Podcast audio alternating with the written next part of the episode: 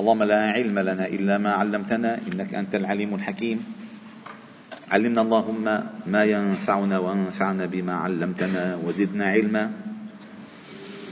واجعلنا ممن يستمعون القول فيتبعون أحسنه. وأدخلنا برحمتك في عبادك الصالحين. ربنا اشرح لنا صدورنا ويسر لنا أمورنا. واحلل عقد ألسنتنا ليفقه الناس قولنا. اللهم استعملنا فيما يرضيك عنا. اللهم أرنا الحق حقا وارزقنا اتباعه وحببنا فيه.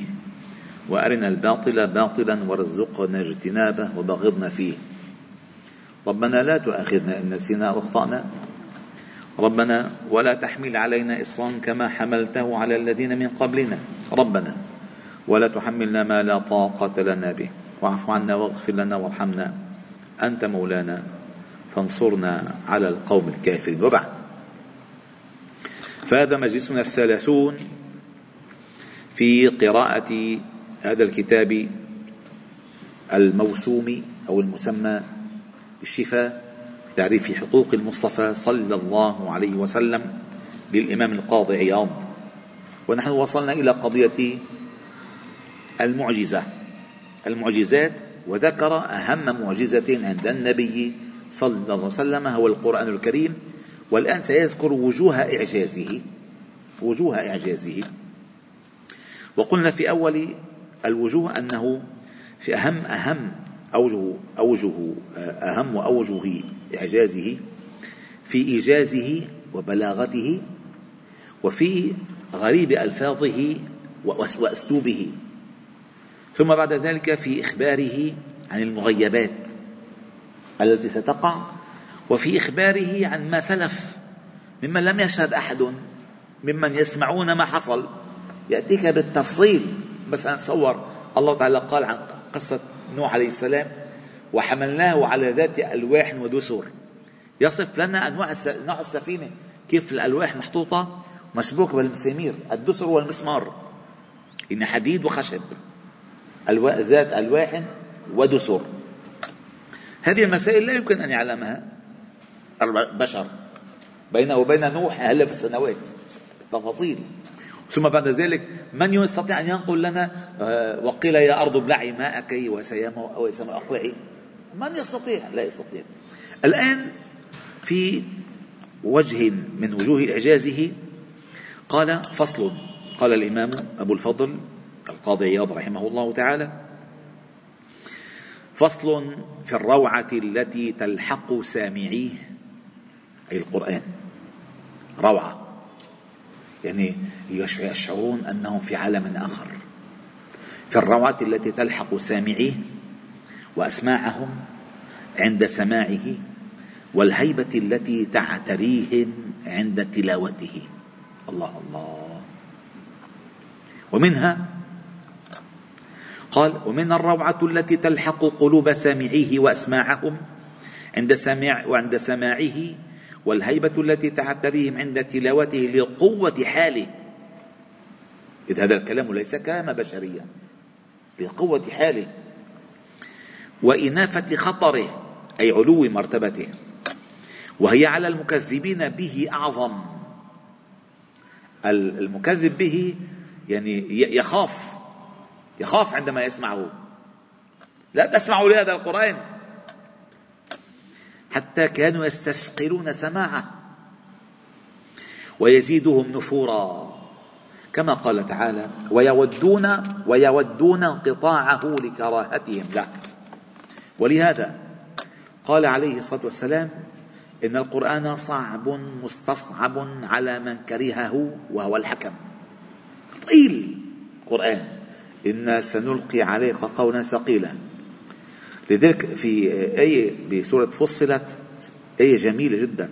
قال ولو جعلناه قرآنا أعجميا لقالوا لولا فصلت آياته. أعجمي وعربي قل هو للذين آمنوا هدى وشفاء والذين لا يؤمنون في آذانهم وقر وهو عليهم عمى. أولئك ينادون من مكان بعيد. ما معنى ينادون من مكان بعيد؟ عندما تنادي أحدا من مكان بعيد إنه يسمع صوتك ولا يفقه كلامك. فقط يسمع الصوت. يعني يسمعون صوتا يقول ماذا قال انفا؟ ولكن عنادا. يعني يتفاعلون معه كما لو أنهم من مكان بعيد. من يسمعون وهم أرباب اللسان والفصاحة. ولكن لبعد قلوبهم ولقوة الوقر في آذانهم يقولون أنه ما سمعنا شيئا ما عقلنا شيئا. ثم قال وأما المؤمن فلا تزال روعته به وهيبته إياه مع تلاوته توليه الجذابا وتكسبه هشاشة لميل قلبه إليه وتصديقه به. قال الله تعالى تقشعر منه أي من كتاب الله تقشعر منه جلود الذين يخشون ربهم ثم تلين جلودهم وقلوبهم إلى ذكر الله. وحتى لا نقص هذه الآية حقها ينبغي أن أذكر لكم ما سبق سبقها من الآيات. حتى تفهموا سياق القرآن. القرآن أيها الأحباب الكرام عالم. عالم مستقل ليس كالعوالم كلها. فالله تعالى عندما ذكر هذا هذه الآية أو هذا الجزء من الآية سبقه بقوله تعالى في الله يريد أن يريك أو أن يريك أثر شيء تألفه لتقيس عليه شيئا يريدك أن تفهمه. الله جل جلاله يريك شيئا. تألفه أنت. كلما دائما تراه تراه تراه تراه. حتى تقيس عليه ما يريدك الله أن تفهمه من كتابه. فقال تعالى ألم ترى أن الله أنزل من السماء ماء؟ فسلكه ينابيع في الأرض ثم يخرج به زرعا مختلفا ألوانه ثم يهيج فتراه مصفرا ثم يجعله حطاما. هذا الإنسان دائما يراه. لأن هو حي... ما في حياة عم يشوف المسألة. مي نازلة ينابيع تمشي آه، شجر يثمر نبات ينبت يصفر يكون حطام. إن في ذلك لذكرى لأولي الألباب. هذه نقطة. ثم قال مشان نوصل على الآية هيدي أفمن شرح الله صدره للإسلام؟ الشرح باللغة التوسع. بقول لك خذ هال الفخدة شرح لي إياها. يعني بس كانت هيك صارت هيك. تشريح التوسيع. بس لما تشرح لي هالكلمة تكتب سطرين. توسع. أي وسع لي في فهمها أفمن شرح الله صدره للإسلام؟ فهو على نور من ربه. فويل للقاسية قلوبهم من ذكر الله. وهنا فيها إشارة قوية جدا جدا جدا جدا. أنه كلما قوي الذكر لله عند الإنسان شرح الله صدره للإسلام. كلما قوي ذكر الله تعالى عند هذا الإنسان شرح الله صدره الإسلام.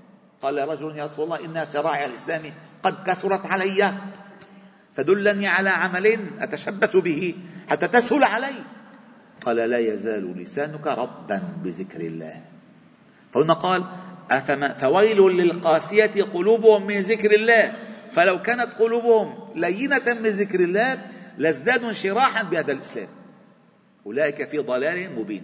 الآية الأولى؟ الثانية الآية الثالثة الله نزل أحسن الحديث كتابا متشابها مثاني. تقشعر منه. هذا الأثر. كما رأيت الماء ينزل من السماء فسلكنا في الأرض. وشوف آثار الماء في النزول كذلك آثار الوحي في النزول على القلب. فإذا كان ماء السماء ماء السماء ينزل إلى بطن الأرض فيحدث هذا الأثر. كذلك ماء الوحي ينزل إلى قلب الإنسان فترى الأثر. قال الله نزل. ألم ترى أن الله أنزل من السماء؟ أحسن الحديث. ماء فسلكه. أه؟ مسانية تقشعر منه. جلود الذين يخشون ربهم. يعني بتحس في أثر. روعة. ثم يعني أول ما يسمعوه بيرتجوا. بعدين ثم تلين جلودهم وقلوبهم إلى ذكر الله. وكذلك فيها إشارة إلى أن أعظم الذكر هو القرآن. ما قال تلين قلوبهم إلى القرآن؟ قال إلى ذكر الله. فالقرآن اعلى مقامات الذكر. أه؟ قال ثم تلين جلودهم ذلك هدى الله. يهدي به من يشاء ومن يضلل فما له من هدي إذا قال فلا تزال أو وأما المؤمن فلا تزال روعته به وهيبته إياه مع تلاوته وتوليه انجذابا وتكسبه هشاشة لميل قلبه إليه وتصديقه به. ثم قال الله تعالى لو أنزلنا هذا القرآن على جبل لرأيته خاشعا متصدعا من خشية الله وتلك الأمثال نضربها للناس لعلهم يتفكرون. هل هذه الآية خطيرة؟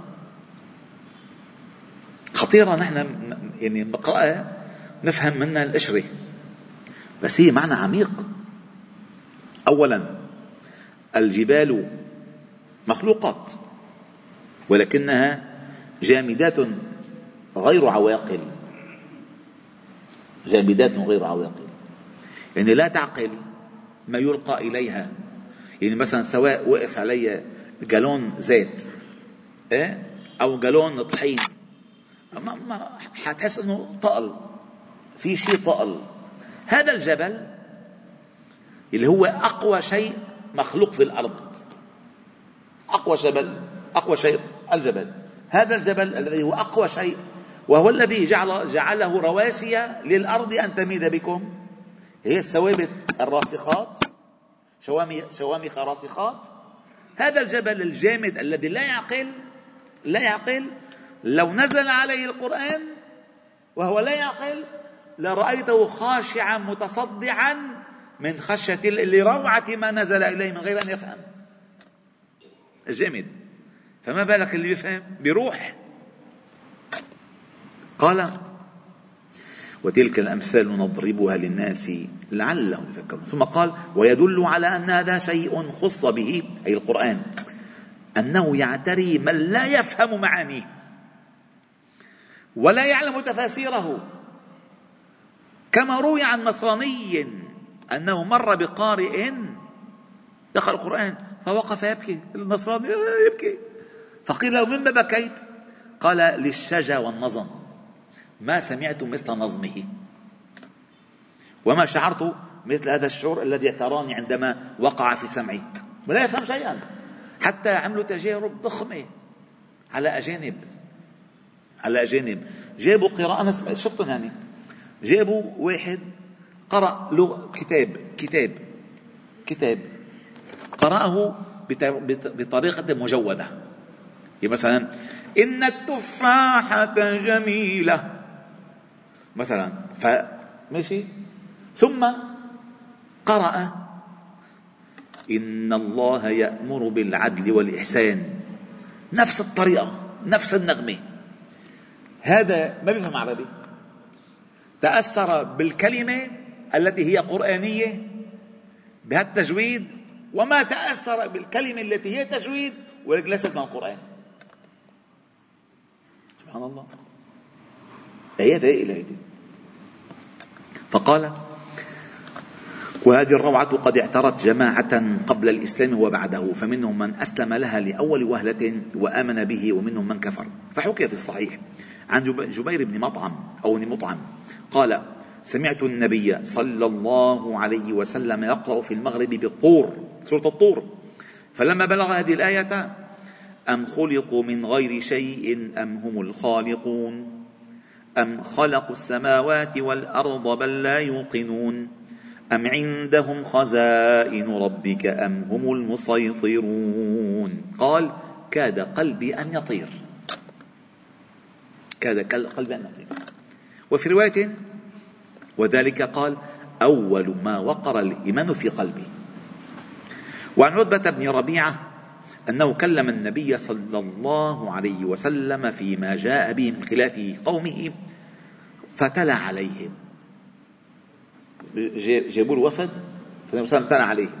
قال بسم الله الرحمن الرحيم. بس بالله عليكم. اسمعوا القرآن كأنه الآن نزل. أو كأنكم أنتم مخاطبون به. حاولوا أن تتذوقوا بقلوبكم هذا الكلام. أه؟ تتذوقوا قال بسم الله الرحمن الرحيم. حاميم. تنزيل من الرحمن الرحيم. كتاب فصلت آياته قرآنا عربيا لقوم يعلمون. بشيرا ونذيرا فأعرض أكثرهم فهم لا يسمعون. وقالوا قلوبنا في أكنة مما تدعونا إليه. وفي آذاننا وقر ومن بيننا وبينك حجاب فاعمل إننا عاملون.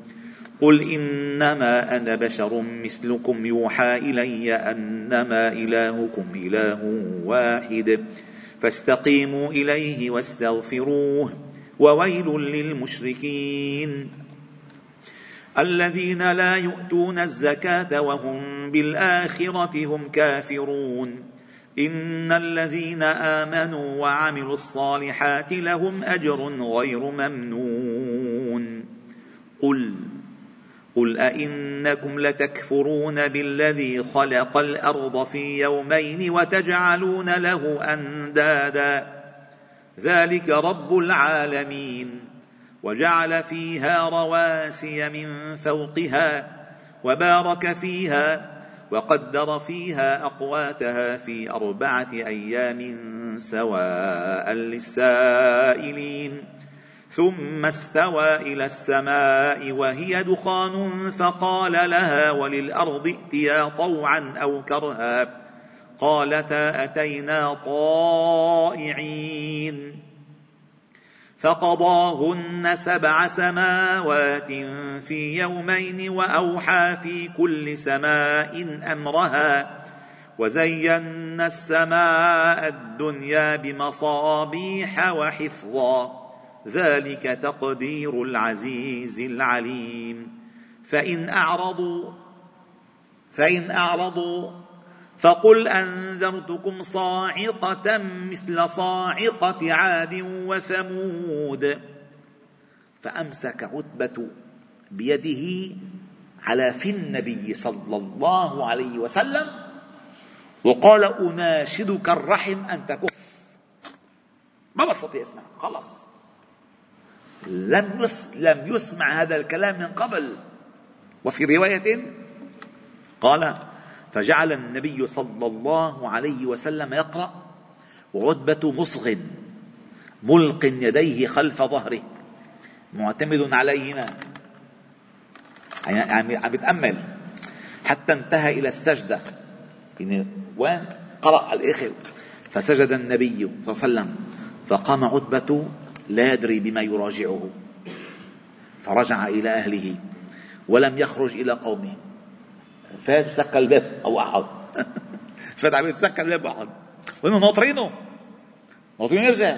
راح سكر الباب وسكر التليفون طفى الضوء وقعد بالبيت فأتاه قومه فاعتذر لهم. وقال والله لقد كلمني بكلام. والله ما سمعت أذناي بمثلي قط فما دريت ما أقول له. ما بقى عندي شيء. وقد حكي عن غير واحد ممن رام ممن أي أراد رام أي أراد. ممن رام معارضته معارضته أنه اعترته روعة وهيبة كف بها عن ذلك. فحكي أن ابن المقفع ابن المقفع هو صاحب كتاب كليل ودمنة طلب ذلك ورمي أراد أن يكتب شيئا يشابه القرآن. يشابه القرآن. وشرع فيه فمر بصبي يقرأ. ولا عم يقرأ. وقيل يا أرض ابلعي ماءك إلى آخر الآية. فرجع ومحى ما عمل. وقال أشهد أن هذا لا يعرض وما هو بكلام بشر. وكان من أفصح أهل زمانه ابن المقفع. وكان يحيى ابن حكم الغزال بليغ الأندلس في زمانه. وحكي أنه رام شيئا من هذا فنظر في سورة الإخلاص ليحذو على مثالها وينسج بزعمه على منوالها فقال فاعترتني خشية ورقة حملته على التوبة والإنابة. فصل. في كون القرآن آيات أو آية باقية لا تعدم ما بقيت الدنيا مع تكفل الله تعالى بحفظه. ومن وجوه إعجازه المعدودة كونه آية باقية لا تعدم. ما بقيت الدنيا مع بحفظه. قال الله تعالى إنا نحن نزلنا الذكر وإنا له لحافظ وقال تعالى لا يأتيه الباطل من بين يديه ولا من خلفه. تنزيل من حكيم حميد. قال وسائر معجزات الأنبياء انقضت بانقضاء أوقاتها فلم يبق إلا خبرها. والقرآن العزيز الباهرة آياته الظاهرة معجزاته على ما كان عليه اليوم. عم يحكي على التاريخ هو. مدة خمسمائة عام وخمس وثلاثين سنة. إن كان عم يقول لك أنت ألفت الكتاب؟ عم يقول لك أنت ألفت الكتاب؟ خمسمائة عام وثلاثين سنة كأنه لأول نزوله إلى وقتنا هذا. ولا يبقى حجته قاهرة. ومعارضته ممتنعة. والأعصار كلها طافحة بأهل البيان. يعني من لما نزل ل 530 سنة مليئة العالم. الدنيا كانت بالفصاحة. وعلماء اللغة وما استطاع أحد أن يعارضه. وحملة علم اللسان وأئمة البلاغة وفرسان الكلام وجهابذة البراعة. والملحد فيهم كثير. والمعادي للشرع عتيد. فما منهم من أتى بشيء يؤثر في معارضته ولا ألف كلمتين في مناقضته ولا قدر فيه على مطعن صحيح ولا قدح المتكلف من ذهنه من ذلك إلا بزند شحيح. بل المأثور عن كل من رام ذلك إلقاؤه في العجز بيديه والنقوص على عقبيه. فصل. في وجوه أخرى في إعجازه منها لا يمله قارئه. لا يمله وقد عد جماعة من الأئمة ومقلدي الأمة في إعجازه وجوها كثيرة. ومنها أن قارئه لا يمله وسامعه لا يمجه. خلاص ما فيني أسمع. بل الإكباب على تلاوته يزيده حلاوة وترديده يوجب له محبة. ولا يزال غضا طريا وغيره من الكلام لو بلغ في الحسن والبلاغة مبلغه يمل مع الترديد. مهما كان كتاب بليغ؟ حاجته ويعادى إذا أعيد. وكتابنا يستلذ به في الخلوات ويؤنس بتلاوته في الأزمات وسواه من الكتب لا يوجد فيها ذلك حتى أحدث أصحابها لها لحونا وطرقا يستجلبون بتلك اللحون تنشيطهم على قراءتها. ولهذا وصف النبي صلى الله عليه وسلم القرآن بأنه لا يخلق على كثرة الرد يعني الترديد. ولا تنقضي عبره ولا تفنى عجائبه وهو الفصل ليس بالهزل ولا يشبع منه العلماء ولا تزيغ به الأهواء ولا تلتبس به الألسنة وهو الذي لم تنتهي الجن. حين سمعت سمعته أن قالوا انا سمعنا قرآنا عجبا يهدي إلى الرشد فآمنا به. الله الله. ولن نشرك بربنا أحدا. سبحان الله. الإمام الشاطبي عنده كلام جميل في وصف أثر الكلام كلام على السامع. قال وإن كتاب الله أوثق شافع وأغنى غناء واهبا متفضلا وخير جليس لا يمل حديثه وترداده يزداد فيه تجملا. وخير جليس لا يمل حديثه وترداده يزداد فيه تجملا وحيث الفتى يرتاع في ظلماته من القبر يلقاه سنا متهللا هنالك يهنيه مقيلا وروضة ومن أجله في ذروة العل في ذروة المجد يجتلى. يناشد في إرضائه لحبيبه وأجدر به سؤلا إليه موصلا فيا أيها القاري به متمسكا. مجلا له في كل حال مبجلا هنيئا مريئا والداك عليهما. ملابس أنوار من التاج والحلى فما ظنكم بالنجل حين جزائه أو عند جزائه؟ أولئك أهل الله والصفوة الملا أولو البر والإحسان والصبر والتقى. حلاهم بها جاء القرآن مفصلا عليك بها. ما عشت فيها منافسا. وبع نفسك الدنيا بأنفاسها. لا. عليك فيها بها. ما عشت فيها منافسا أي عش دائما منافسا في تحصيلها. وبع نفسك الدنيا هذه الدنيا الدنية بأنفاسها العلا. الله أكبر. ولهذا قال ومنها أي من إعجاز جمعه. لعلوم ومعارف لم تعهد العرب عامة ولا محمد صلى الله عليه وسلم قبل نبوته خاصة بمعرفتها ولا القيام بها. ولا يحيط بها أحد من علماء الأمم ولا يشتمل عليها كتاب من كتبهم فجمع فيه من بيان علم الشرائع والتنبيه على طرق الحجج العقليات والرد على فرق الأمم ببراهين قوية. وأدلة بينة سهلة الألفاظ موجزة المقاصد الرام المتحذلقون المتحذلقون الماهر هذا متحذلق يعني ماهر الرام المتحذلقون بعد أن ينصبوا أدلة مثلها فلم يقدروا عليها كقوله تعالى أوليس الذي خلق السماوات والأرض بقادر على أن يخلق مثلهم؟ وقوله تعالى قل يحييها الذي أنشاها أول مرة. وقوله تعالى لو كان فيهما آلهة إلا الله لفسدتا. إلى ما حواه من علوم السير وأنباء الأمم والمواعظ والحكم وأخبار الدار الآخرة ومحاسن الآداب والشيم. اقرأ مثلا سورة لقمان وما فيها من مواعظ. اقرأ سورة الحجرات وما فيها من توجيهات. اقرأ سورة النور وما فيها من استئذانات وآداب الدخول والخروج والنظر. آيات هيلة اقرأ سورة الأنفال والتوبة وما فيها من سياسات المعاملة مع العدو الداخلي والخارجي. اقرأ. اقرأ سورة مثلا الإسراء وما فيها من رسم معالم هذه الأمة من أول لآخره أي هيلة من يستطيع أن يهدي بدل العلوم؟ لا أحد يستطيع. اقرأ سورة الطور وما فيها من الحجة 19 حجة. ما أحد استطاع أن يقانعها أبدا.